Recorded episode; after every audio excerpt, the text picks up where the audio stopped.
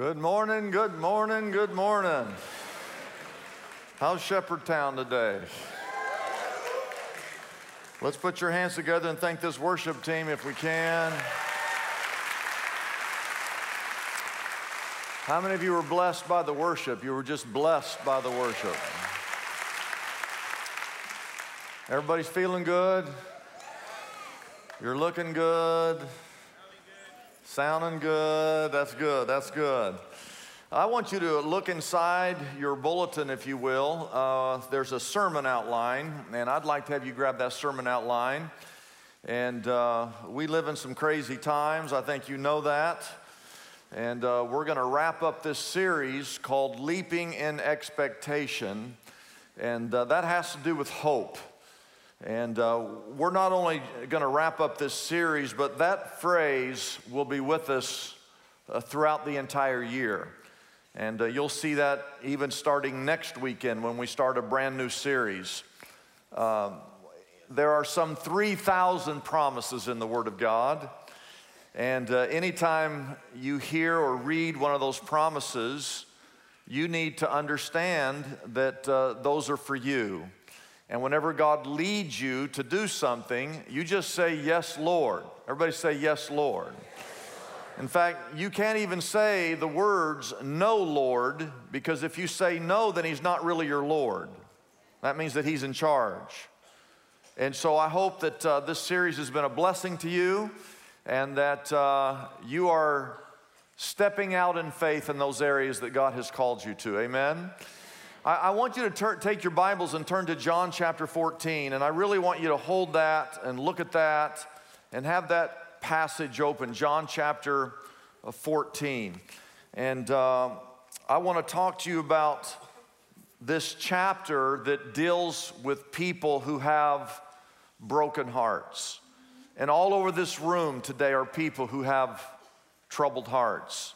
I don't know if you know, but, but heart disease is the leading cause of death among men and women in the United States of America.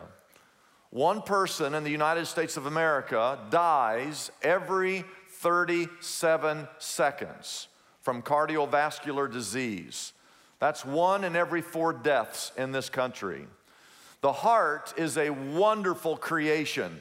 It's a muscle about the size of your fist that exists inside your chest and it beats 75 to 80 times per minute.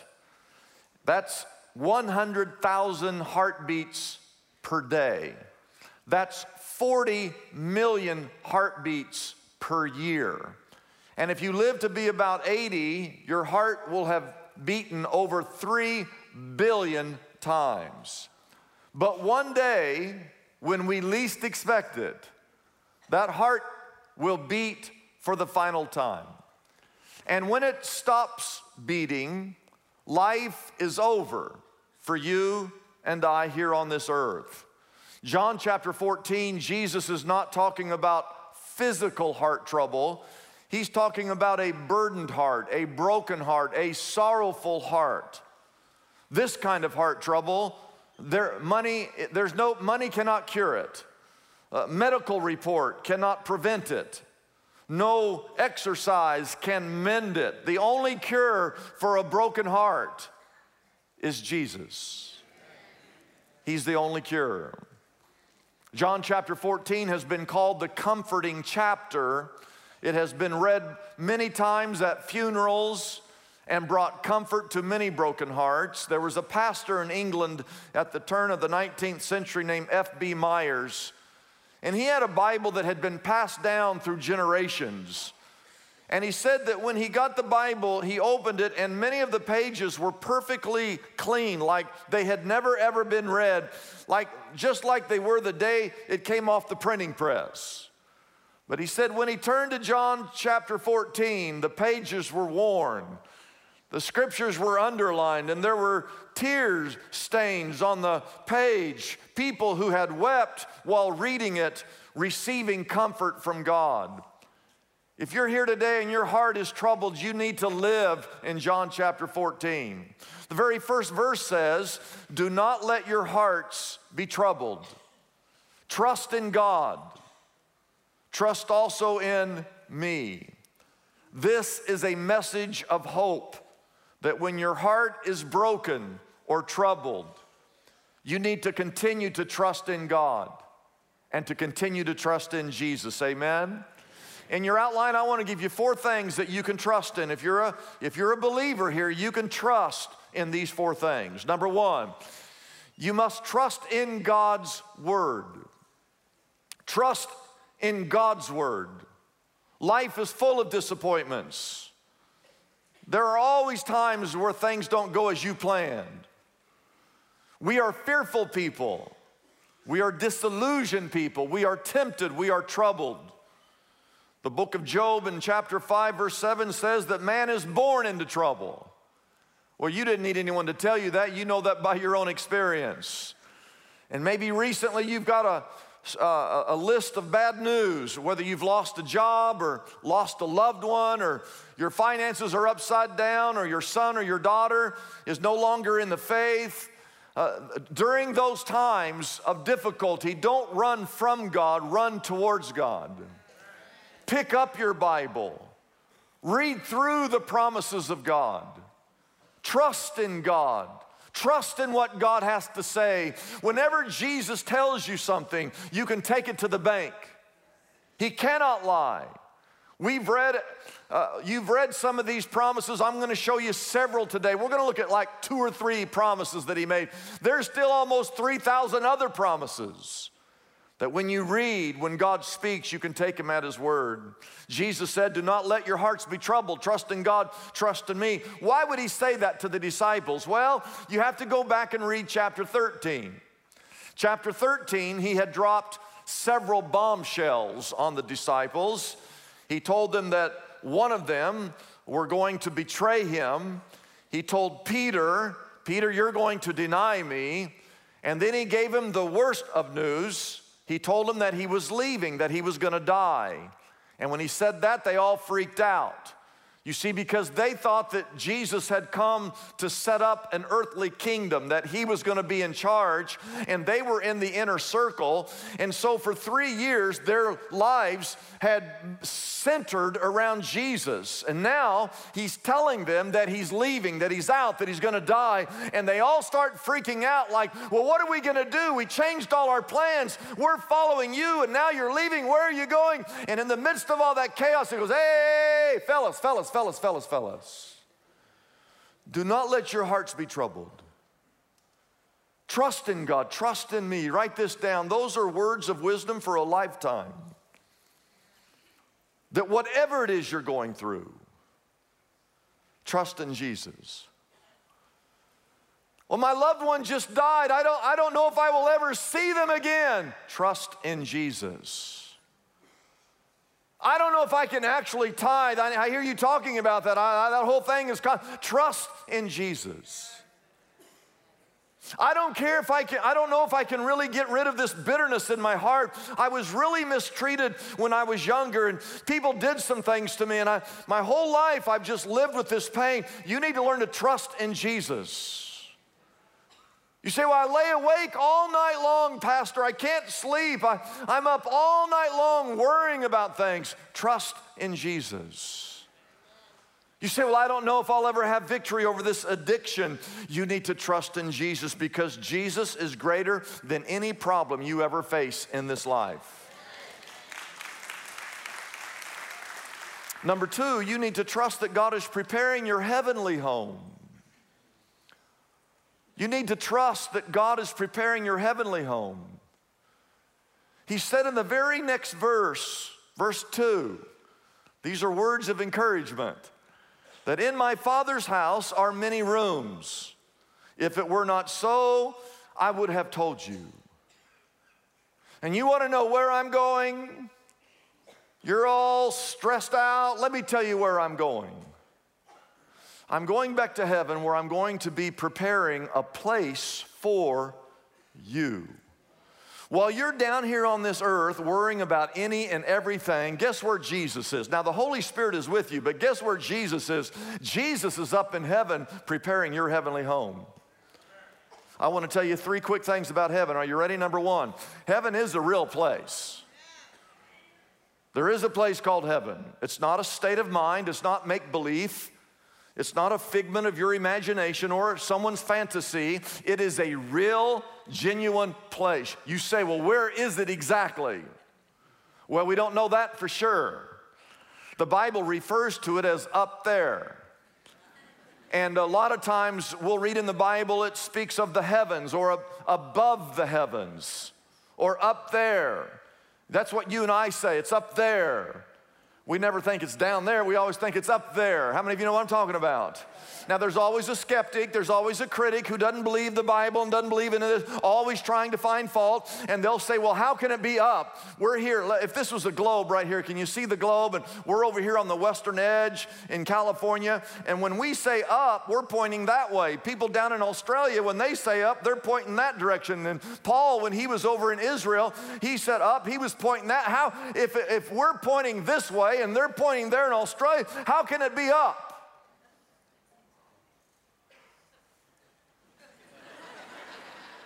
First of all, when the Bible was written, you got to remember this over 2,000 years ago, everybody thought the world was flat. Now, if the world is flat, which it's not, but if the world was flat and that's what they truly believed and they all said heaven is up, they would all be correct, correct? But we know better now. The world is a circle, it's, it's the earth. And so the question still remains if we're over here in California, and when we're saying up, we're pointing that, and people down in Australia pointing that, and over in Israel, they're say up, they're pointing that direction. Which, where is it? Let me tell you something, ladies and gentlemen. There is one place on the face of the earth that is always up. Do you know where it is? It's the North Star. Now, it's not by accident that no matter where you are, no matter what country you live in on this globe, people always say when they're talking about south, hey, let's go down, like let's go down to San Diego. If they go north, they're going, hey, let's go up to San Francisco. North, the North Star is a fixed position in the heavens. And if you were to take a camera and open up the lens and put the lens on the North Star and you leave the shutter open, you would see that all the stars in the universe are rotating around the North Star. It would not surprise me if God put heaven, our heavenly home, somewhere up there beyond the North Star. So you can keep saying it's up if you want to. It is someplace, we don't know where exactly, but I will tell you this God knows exactly where it is. And one day, as believers, we will be at home at that place, wherever it is. Number two, it is a permanent place. Once you get there, if you get there, you will be there forever. It's eternal. It's like that old song says this world is not my home, I'm just a passing through. And I know many of you are very comfortable with this earth, but you need to realize that this is not your home. Heaven is your permanent home. Max Lucado tells or uses the illustration if you take a fish out of the water and you place him there on the beach and you watch his gills gasp and his scales go dry, is he happy? And the answer is he's not happy. Well, how are you going to make him happy? Pile a bunch of cash on top of him? Will that make him happy? Maybe rub some sunscreen all over him? Would that make him happy? Maybe get him a beach chair and a martini? Would that make him happy? No. Why? Because he's not where he belongs. And in the same way, you will never, and you're not supposed to ever feel at home here on this earth because you are not really made for earth. Whatever joy or peace you find in this life will never compare to the joy and the peace when you're in your heavenly home. There was a doctor named Dr. Brackett, and he practiced in a small town, in small town America. He was known as the poor man's friend because he spent hours by the bedside of the less fortunate in his community, and he never took a fee for his services. He lived in a small room above a shop in the middle of town. And he had these stairs that went up to where he lived above the shop. And at the base of those stairs was a plaque that read, Dr. Brackett, office upstairs. And one time in his life, on a particular day, he was supposed to get married.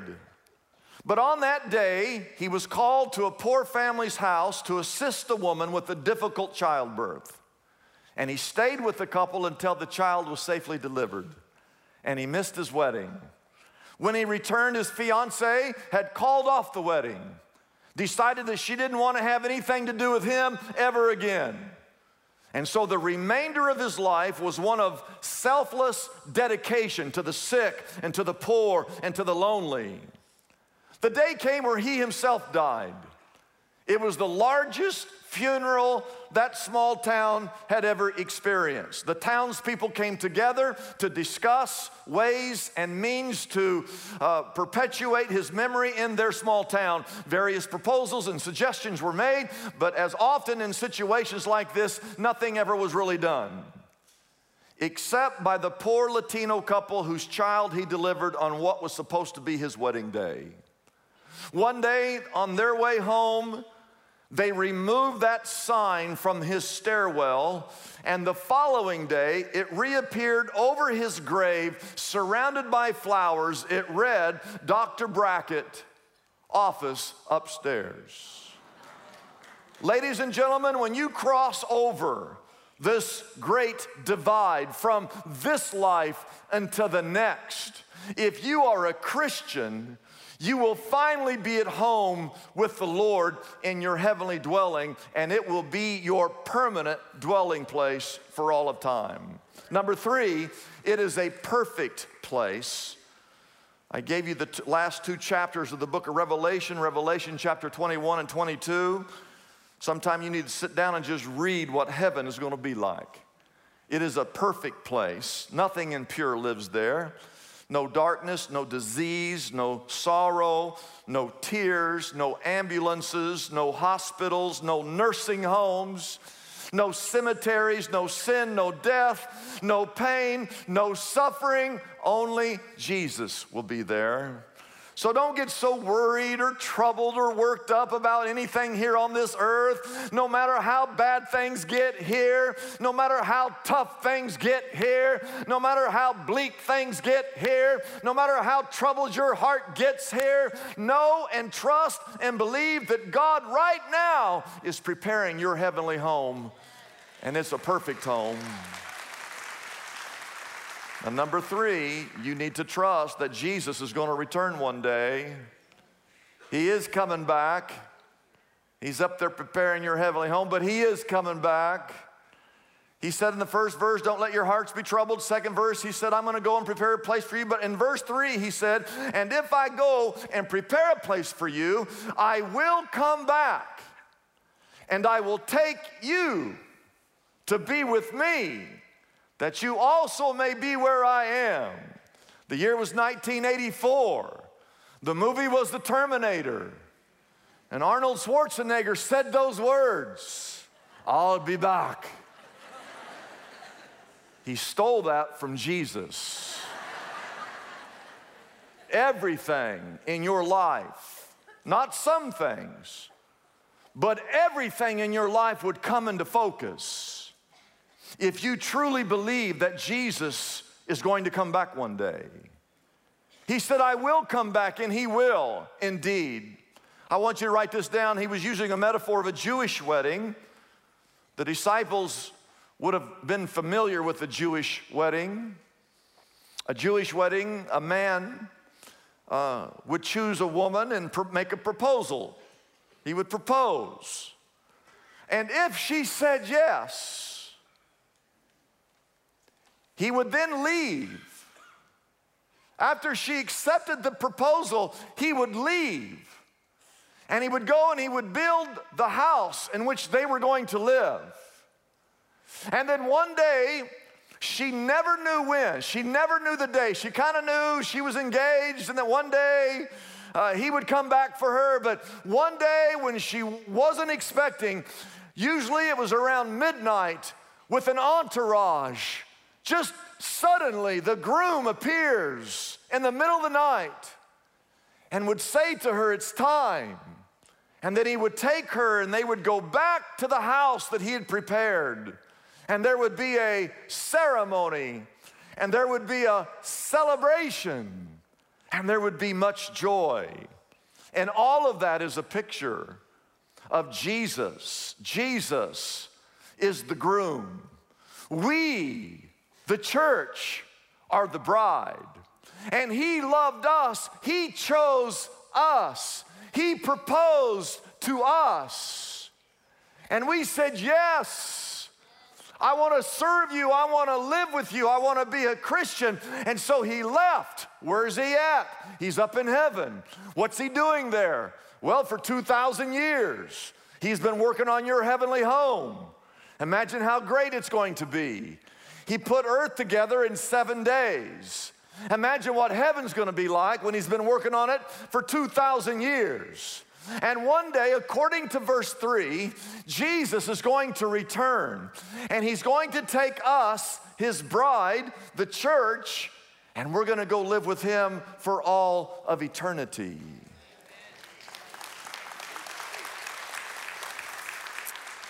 The next logical question is when is he coming? And that's really the point. We don't know when he's coming back. Matthew 24, verse 36 says that no one knows about that day or hour, not even the angels in heaven, nor the Son, which means that Jesus doesn't even know. But only God the Father has determined at what point Jesus is going to return. The Bible says in verse 42, therefore keep watch because you do not know on what day the Lord will come. You just need to be ready. Verse 43, understand this. If the owner had known at what time of night the thief was coming, why, he would have been kept watch. He would not let his house be broken into. In other words, it's just like when a thief shows up, you're never prepared for that. Our house, my house, the house that I live in, the week of Christmas, Christmas week, Someone broke into our house. I was out of town. My wife had just left to go see the grandbaby. And someone broke in our house. I live in a gated community. I will tell you that. It doesn't matter where you live. They broke in, a, they knocked the door down, glass everywhere, ransacked the house, took everything, which wasn't much. but it was scary. We didn't know when the thief was going to show up. Why, if we had known, I don't know if I still would have been there. I, I, I would have had someone else be there, but. the point is, that's how it is when Jesus returns. Nobody really knows. You just have to be prepared for that moment.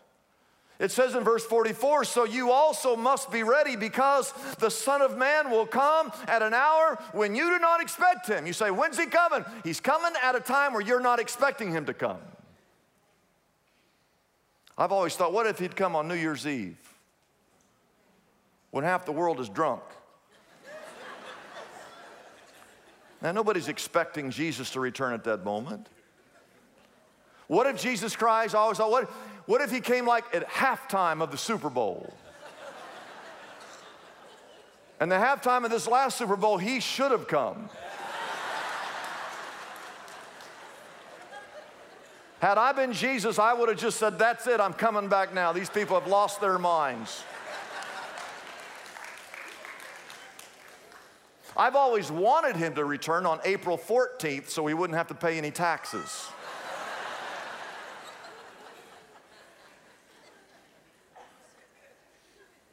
But what if he came this very day? Could he come today? Yes. Could he come before this service is over? Yes. He could. If you read Matthew 24, you read the whole chapter, it has a listing of what's called the signs of the times. I want you to write this down. All the signs are in place. So are you sure about it? Go read it. False messiahs, check. Wars and rumors of wars, check. Nation fighting against nation in verse 7, check. Famines and earthquakes, check, check. False prophets, check. Verse 10, people hating one another, check. Verse 12, when you see an increase of wickedness, check. You see the love of most growing cold and indifferent in verse 12, check. Verse 14, when you see the gospel being preached around the world, and today, because of modern transportation and modern technology and the internet, that's a big check because the gospel is being preached around the world today. And Jesus said, when you see all these things happening, that you know that the return of Christ is at our doorstep. The question is, do you believe that? Do you live your life prepared for the return of Christ? Are you trusting that it could be today? And the fourth and final point today, and this is probably the most important thing I've ever told you, and I've been preaching here for 33 years. So I hope you're listening. Trusting that Jesus is your only way into heaven. He's your only door, your only hope, your only way of salvation. If you go back to John chapter 14, Jesus said, If I go and prepare a place for you, I will come back and I will take you to be with me that you also may be where I am. Verse 4, you know the way to the place where I'm going. Thomas in verse 5 said, Lord, we don't know where you are going, so how can we know the way? And Jesus answered in verse 6, I am the way, I am the truth, I am the life, and no one comes to the Father except through me. Imagine this afternoon you go down to LAX and you board a flight, American Airlines flight going to Maui. It's about a six hour flight. About an hour into the flight, the pilot comes on the intercom and says, Welcome to Flight 1290, service to Maui. We're cruising at about 34,000 feet today. We're going to be showing a movie called Spider Man today. You'd be thinking, Hey, this sounds pretty good. By the way, folks, he continues, I'm not sure we have enough fuel to get there. the gauges tell us that we're not going to make it. But don't worry about it, he says. I've got a really good feeling about this. In fact, I've decided I'm not even going to use the fuel gauges, nor am I going to use the navigational devices because those things are too narrow and too bigoted. And besides that, I believe all roads lead to Maui. We're to be fine. I'm really sincere about this. Most of you would think we have a lunatic flying this plane. You wouldn't say this, well, you know, this sounds bad. I think I'll just take my chances. You wouldn't say that. You would say, hey, Mr. Pilot, Mr. Pilot, my life is at stake here. You need to be sure we have enough fuel to get there. And in the same way, do you know that most people think that all roads lead to heaven? That as long as you're sincere, you'll be okay? I'm not a Christian, but I'm just, I'm just going to take my chances. Take your chances. Your eternal destiny is at stake. Jesus said that no one comes to the Father except through me. You better be trusting in Jesus today. There was a survey several years ago that 85% of Americans believe that they're going to go to heaven. And when asked why, are you so sure you're going to go to heaven? Most of them said, well, because I'm, I'm a pretty good person. The number one reason why people think they're going to go to heaven, they say this because I've never murdered anybody. I, have done more good things than bad things, and I'm, I'm sure, I'm just sure that the Lord's gonna let me in. I want you to write this down. No one is sneaking in. No one is sneaking in. I want you to turn to your neighbor, and I know, I know I'm the preacher, but I want you to turn to your neighbor and say, if you don't know Jesus, you're not sneaking in. Just say that to your neighbor.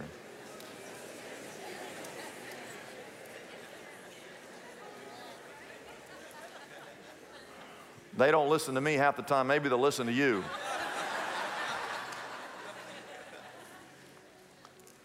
I want to read this passage. It's a long passage. In 1 Thessalonians chapter 4, I just want you to see what the Bible says, okay? Brothers, we do not want you to be ignorant about those who fall asleep. That, that means those who have died. Or to grieve like the rest of men who have no hope. If you're a Christian, when, you, when a loved one dies, you, it's okay to grieve, but we grieve with hope. Amen? And this passage is a little confusing when people read through this, but you need to understand something before I'm going to read it. Uh, I'll read it quick. But when you die, your soul goes to be with Jesus. The Bible says to be absent from the body is to be present with the Lord. Jesus said to the thief on the cross, Today you will be with me in paradise. He, didn't say, yeah, in uh, about a couple thousand years when I come back, you'll be with me. He said, no, today you'll be with me in paradise. So when you die, your soul goes to be in the presence of the Lord. However, your earthly body is buried in a grave where it remains until one day the Lord Jesus Christ returns. That earthly body will be resurrected and be reconnected with the Lord, right? So that's, that's, just keep that in mind as we read through this. Brothers, do not, we do not want you to be ignorant about those who fall asleep or to grieve like the rest of men who have no hope. We believe that Jesus died and that he rose again. And so we believe that God will bring with Jesus those who have fallen asleep in him. According to the Lord's own word, we tell you that we who are still alive, that's those of us who are here right now, who are left until the coming of the Lord will certainly not precede those who have fallen asleep. For the Lord himself will come down from heaven with the loud command and the voice of the archangel and with the trumpet call of God, and the dead in Christ will rise first. After that, we who are still alive and are left will be caught up together with them in the clouds to meet the Lord in the air, and so we will be with the Lord forever. Therefore, encourage each other with these words. Now, brothers, chapter 5, about the times and the dates, we do not need to write to you, for you know that very well that the day of the Lord will come like a thief in the night. And while people are saying peace and safety, in other words, while people are saying everything's okay, destruction will come on them suddenly as labor pains on a pregnant woman, and they will not escape. Verse 4 But you, brothers, are not in darkness, so that this day should surprise you like a thief because you went to church last Sunday and you heard the message about the second coming from Pastor Dudley. Verse 5 you are all sons of the light and sons of the day. We do not belong to the night or to the darkness. So then let us not be like others who are asleep, but let us be alert and self controlled. For those who sleep, sleep at night. Those who get drunk, get drunk at night. But since we belong to the day, let us be self controlled, putting on faith and love as a breastplate and the hope of salvation as a helmet. For God did not appoint us to suffer wrath, but to receive salvation through our Lord Jesus Christ. He, verse 10, died for us so that whether we are awake or asleep, we may live together with Him. Amen and amen and amen. Let's stand.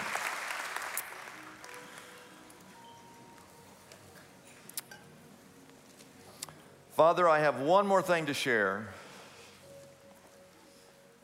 But before I share it, I just ask that you would give us eyes to see spiritual truths. Although we live in this very temporary physical world, may we see and understand the things of God. That our hearts would not be troubled by the things that we suffer through on this earth because this is not our home. We're just passing through. And one day the Lord Jesus Christ will return for those of us who believe in him. And we will go and live in the house of God forever and ever and ever. Bless this invitation. If there's someone here today that they've never made that commitment to Jesus, may they make that commitment today, we pray. In Jesus' name, and all God's people said,